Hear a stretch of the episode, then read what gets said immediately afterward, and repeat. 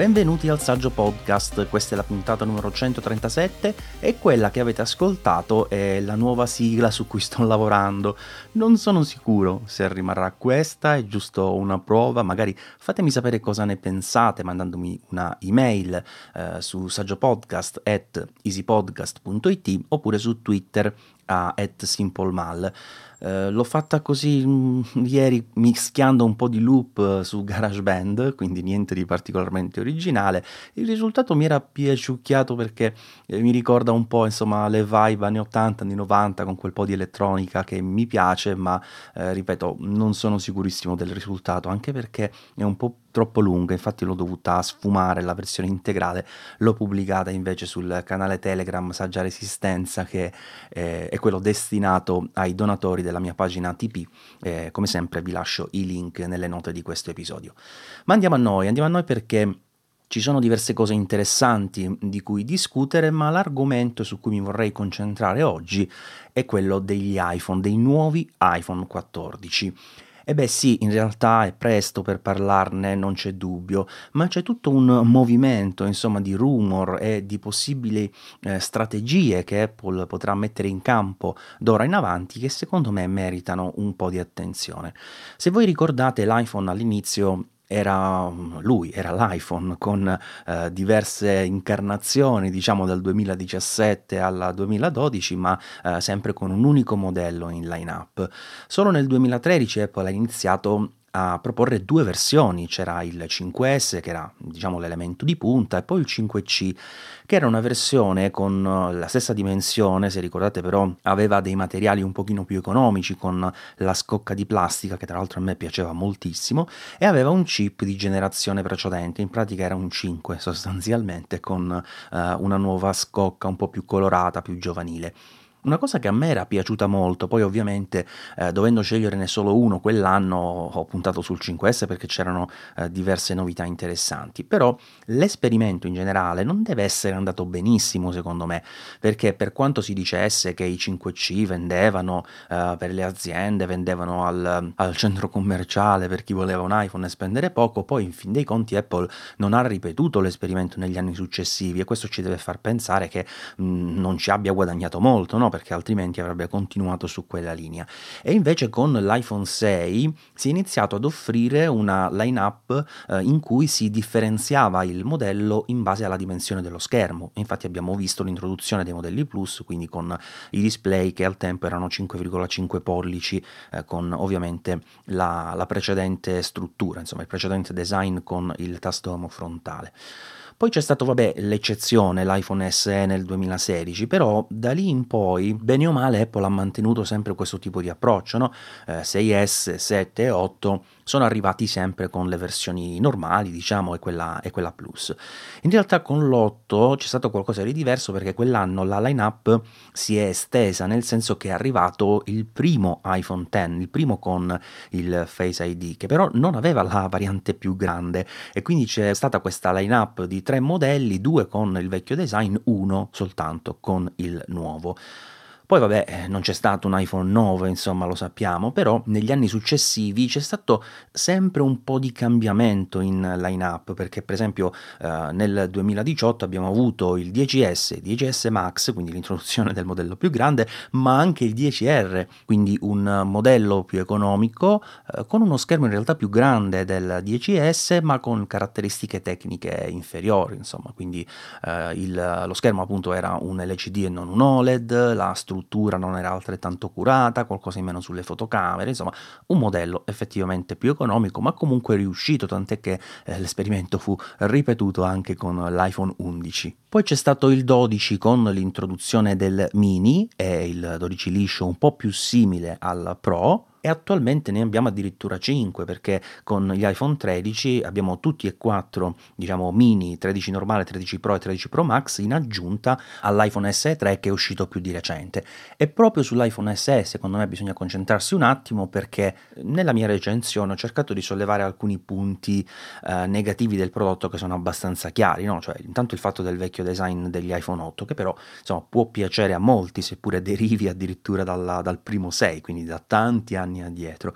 Ma allo stesso tempo la cosa che a me non ha convinto è stato proprio l'approccio di Apple di tenere all'interno l'ultimo chip disponibile, quindi la, 5, la 15 scusate, e quindi avere un modello troppo costoso per avere quel design, per essere così un po' arretrato, per essere quello che sostanzialmente doveva, secondo me, rientrare nella categoria di entry level, insomma, no? perché l'idea di un modello d'ingresso nella line-up è ovviamente molto allettante, lo vediamo benissimo nella linea iPad, no? perché lì abbiamo una versione entry che ha un prezzo effettivamente molto concorrenziale, che va abbastanza bene per far tutto e riesce a mantenersi non troppo costoso proprio perché utilizza oltre a un design non aggiornatissimo anche chip di vecchia generazione, quindi tiene le cose un po' allineate, insomma, mentre sull'iPhone SE 3 c'è un netto sbilanciamento tra quelle che sono le caratteristiche hardware e il design. Allora, arriviamo agli iPhone 14 perché Diciamo alcune indiscrezioni già sono ampiamente note, eh, si dice che il, non ci sarà il modello mini e sarà sostituito da una versione più grande del modello base e quindi avremo l'iPhone 14 affiancato dal modello più grande 14 Plus che dovrebbe avere questo nome. A me sembra anche logico se vogliamo perché è vero che crea un po' di confusione perché c'è un altro nome, diciamo un altro suffisso da ricordarsi, ma secondo me ha senso per differenziarlo meglio dal Pro Max in quanto moltissimi lo chiamano semplicemente Max e si rischia insomma di creare un po' di sovrapposizioni. Non è che alla fine dei conti possa essere un gravissimo problema per Apple, ma eh, ripescare questo vecchio nome secondo me renderebbe ancora più chiara la line-up, tant'è che si potrebbe pure evitare di utilizzare Pro per il Max, quindi avere iPhone 14, iPhone 14 Plus, iPhone 14 Pro e iPhone 14 Max, volendo. Comunque, a parte la questione dei nomi, la cosa su cui mi vorrei soffermare meglio è la possibilità, a quanto pare ormai completamente accreditata, che solo i modelli Pro avranno i nuovi chip A16, mentre eh, 14 e 14 Plus potrebbero mantenere la 15. Ora qui va fatta intanto una precisazione, perché finora abbiamo visto che Apple ha avuto sempre la tendenza ad utilizzare il suo ultimo sistema chip su tutti i nuovi modelli di iPhone, anche gli iPhone SE quando insomma come vi ho detto non ha tanto senso secondo me però in realtà non è sempre lo stesso. Ad esempio l'anno scorso con i 13 Pro avevamo 6 GB di memoria RAM, mentre con i 13 normali erano 4, quindi Apple non ha reso nota molto chiara insomma questa differenziazione, ma poi all'atto pratico c'era. Per cui ad oggi, eh, con, anzi più che ad oggi, in futuro con i 14 Chissà, Apple potrebbe, eh, con uno dei suoi soliti ribaltoni del marketing, enfatizzare meglio questa differenza che c'era già in passato in realtà, eh, piazzandoci una lettera in più alla 15, non so, una 15X, e non sarebbe proprio una novità. Eh, tante volte Apple ha rinominato dei componenti o dei chip uguali in base, diciamo, a delle differenti necessità. Per cui ci potrebbe essere questo tipo di approccio. E a quel punto la 16 è facile che avrà 8 GB di eh, memoria RAM e andrà, come vi ho detto, ad equipaggiare 14 Pro e 14 Pro Max. Ma arriviamo a una questione secondo me più interessante, cioè fino ad oggi eh, si era pensato che questo cambiamento fosse diciamo necessario per Apple in un momento storico che insomma ormai conosciamo tutti ampiamente bene, con difficoltà nel reperimento di materie prime, difficoltà nella produzione, ritardi a livello logistico, insomma tutte cose che potrebbero influenzare negativamente l'uscita di, di iPhone che come sapete è un modello che ha dei numeri incredibili di vendite quindi Apple deve iniziare a produrre con anche largo anticipo affinché eh, si abbiano una buona quantità di esemplari già nel, nel primo giorno di, di, rilascio e comunque per seguire eh, la continua richiesta che, che, arriva, soprattutto nel periodo clou eh, della, de, di dicembre in particolare, dove effettivamente Apple poi va a fare eh, solitamente il suo ma- miglior trimestre dell'anno, ma non solo Apple, chiaramente, quello principale delle festività. Quindi l'idea era che si trattasse di una misura temporanea. In realtà, però, un recente report dell'analista Ming Chai Kuo, che come sapete è molto molto affidabile, eh, sostiene che Apple sarà in procinto di un cambio di strategia proprio ad iniziare da questo anno Ora, in questo momento la cosa sembrerà sicuramente più strana che in passato, proprio perché avevamo eh, una situazione di eh, totale allineamento, per cui eh, vedere un prossimo modello col vecchio chip sarà un po' difficile da digerire e da presentare, ma in prospettiva in realtà a me sembra un approccio abbastanza coerente, abbastanza logico se vogliamo, era strana Apple nel proporre questi chip praticamente spalmati in tutta la lineup. Il problema è come questo poi si trasformerà in termini di prezzo, perché se l'utilizzo di un chip precedente e eh, l'introduzione anche di fotocamere migliori solo nei modelli Pro vada a portare poi i modelli base a mantenere un prezzo un po' più contenuto e ad allargare le distanze in questo modo rispetto ai Pro, ben venga, ma se invece come pare gli iPhone normali 14 e 14 Plus manterranno più o meno i prezzi in linea con quello che abbiamo visto attualmente e i Pro andranno a salire di prezzo e beh allora la cosa diventerà soltanto negativa per noi utenti. Poi attenzione, io credo che il 14 si posizionerà uh, un po' sopra il 13 mini e il 14 Plus un, pro, un po' sopra il 13, insomma, grosso modo. Però appunto mi preoccupano uh, le posizioni di Pro e Pro Max. D'altronde il discorso qual è? Se Apple in questo modo riuscirà, come probabilmente riuscirà, a spingere ancora più utenti verso i modelli superiori, che a quanto pare dovrebbero uh, prendere da, dal 50 al 60% delle vendite, che è davvero tanto, questo potrebbe portare anche ad un incremento del prezzo medio di vendita degli iPhone, di tutta la linea intendo, e quindi aumentare ulteriormente quello che è il fatturato dovuto ad iPhone, che già sapete è, è veramente stellare. Poi eh, ribadisco, a me l'idea di differenziare sta bene, è logica, tutto poi eh, deve essere contestualizzato anche ad una line-up con dei prezzi coerenti e adeguati al mercato, però se lo stesso approccio si seguisse anche per l'iPhone SE, allora ne sarei assolutamente felice, perché ribadisco, un modello entry level di iPhone, a mio avviso, ha senso che ci sia e non necessariamente deve essere un modello vecchio con una linea che ormai non vediamo da 12 anni, insomma, cioè è una cosa assurda, per cui è molto più sensato creare un iPhone SE che abbia delle caratteristiche estetiche, non so, tipo quelle dell'iPhone 13 mini per dire che appunto si abbandona, ma magari c'è tutta la linea produttiva già in essere e si può risfruttare in futuro, nel prossimo anno e metterci dentro appunto la 15, ma addirittura anche una 14, se, mi devi, se riesci così a realizzarmi un modello che costi giusto, che costi poco, allora per me ha senso, perché può essere quell'iPhone che effettivamente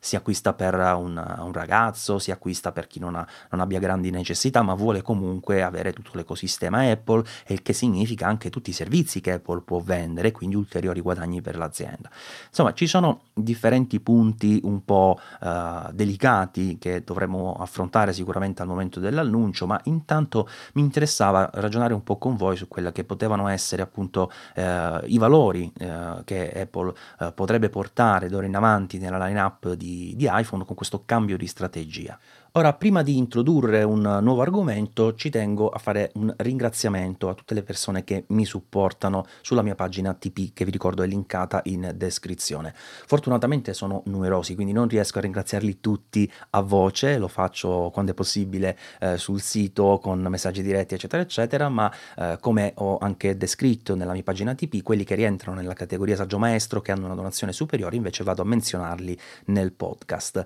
E quindi i loro nomi sono Matteo, Roberto, Roberto Dorta, Stefano Ferri, Jack Spoon, Gianluca, Pierpaolo, Gabriele, Fausto Marzo, Paola Bellini e Piero. Grazie, grazie veramente di cuore, grazie a chiunque si vorrà aggiungere a questo gruppo insomma di amici, di sostenitori e vorrei anche dire a chi eh, era tra questi che ho appena menzionato che possono modificare il nome che eh, io riporto poi che leggo eh, durante i podcast intervenendo sul loro nickname perché io eh, su quello mi baso insomma. Ora andiamo al prossimo argomento, cioè i Mac. Come sapete è uscito il nuovo chip M2 che attualmente Apple vende solo nel MacBook Pro, nel senso che sì, uscirà anche nel MacBook Air, ma questo sarà in vendita da metà luglio. Attualmente, lo dico perché in questo caso ha senso, oggi è il 6 luglio e si dice che le prevendite dovrebbero partire l'8, quindi tra due giorni.